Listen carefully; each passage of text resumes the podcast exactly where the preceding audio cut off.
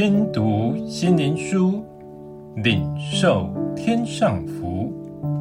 天路客，每日灵粮，第一百七十二日更新，提多书三章五节，他便救了我们，并不是因我们自己所行的义，乃是照他的怜悯，借着重生的喜和圣灵的更新。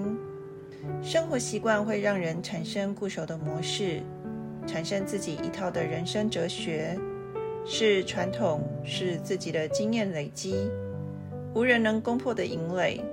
神说，这就是我们自己所行的义。人生的旅程经过小水沟，我们可以跨过；面对小河，我们可以划过；面对大海，我们可以坐船。这些都是靠着我们的义能够解决。也不断考验我们自己的能力有多强。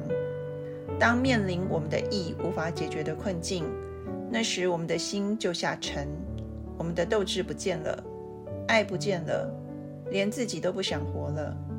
他人的教导和劝说也已无用。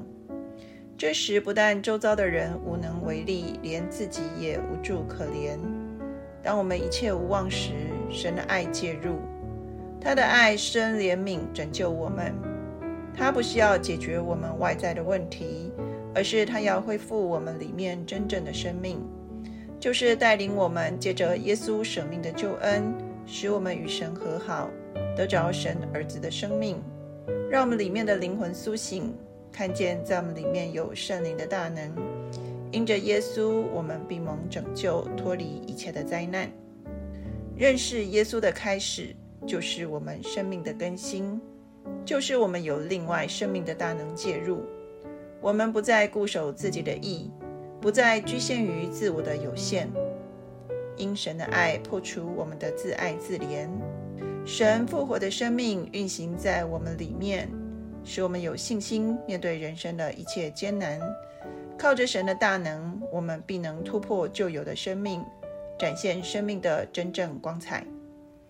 最后，让我们一起来祷告：主啊，求你开启，使我们每天心意更新而变化，不再只顾虑自己，而忘了赐生命的你。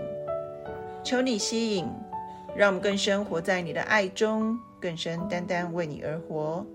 奉耶稣的名祷告，阿门。